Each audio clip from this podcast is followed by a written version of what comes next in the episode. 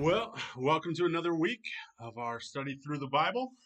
We have finished up the Torah, books of the law, those first five, and now we get to move into some of the books of history, beginning with the book of Joshua, which, as most books that bear someone's name are, it's written by Joshua. Possibly Eleazar or Phinehas kind of chipped in at the end there, part about Joshua's death, probably not written by him. Written between 1390 and 1385, most likely. It's starts out on the plains of Moab and then moves into the Promised Land as the people began to conquer the land and claim that inheritance. It's written to really the third generation of Israelites. The first generation was the one that came out of Egypt. Second generation is their children, who are the ones roughly Joshua's age, who have conquered the land. And this is really written to their children to remind them about what's happened, how this happened, how God brought them into the land and took care of them and drove out their enemies, and also how the land's been divided among the tribes. Because as we've talked about in previous books, things like the year of Jubilee happened, where everything goes back to its original place. And this allotment that you see in Joshua is how it's supposed to go back to, that all these certain tribes had certain distinct areas that belonged to them. Book of Joshua also would have served as a great, great reminder of God's faithfulness to the covenant and to his people. Basic outline of the book, first five chapters is all about preparing the people, preparing the nation to enter into the Promised Land. Chapter 6 through 12 cover the conquering, the battles.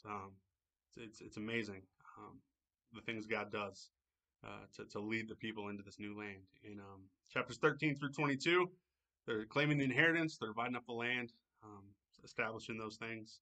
And then at the very end, Joshua comes to the people and they renew the covenant. Chapters 23 and 24, he just calls them to choose again, to follow God, to trust him. Some key themes throughout the book, the ideas of possession and inheritance, covenant, obedience, promise and fulfillment, victory and faithfulness. Key verses, Joshua 1, 6 through 9, God comes to Joshua and reminds him, hey, be strong, be courageous, I'm going with you.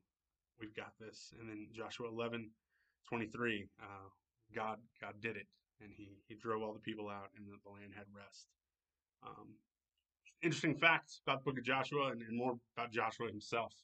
I don't know about you, in my mind, when I picture Joshua, he's a lot younger than he probably was. He's probably almost 80 years old when this book begins. He's one of the spies that gets sent out originally. Although there's some indication he was younger, a little bit younger than the others, but he's a grown adult at that point in time. He becomes Moses' assistant, and then they wander in the desert for 40 years. So there's a chance he was as much as 50 years old. The events of Joshua take around 30 years, and he dies.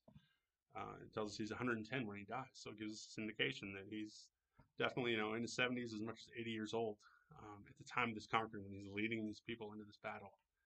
This wasn't something a very young person did. He was possibly 80 years old, leading the people. So that's what we'll be reading this week over the book of Joshua, Conquering of the Promised Land.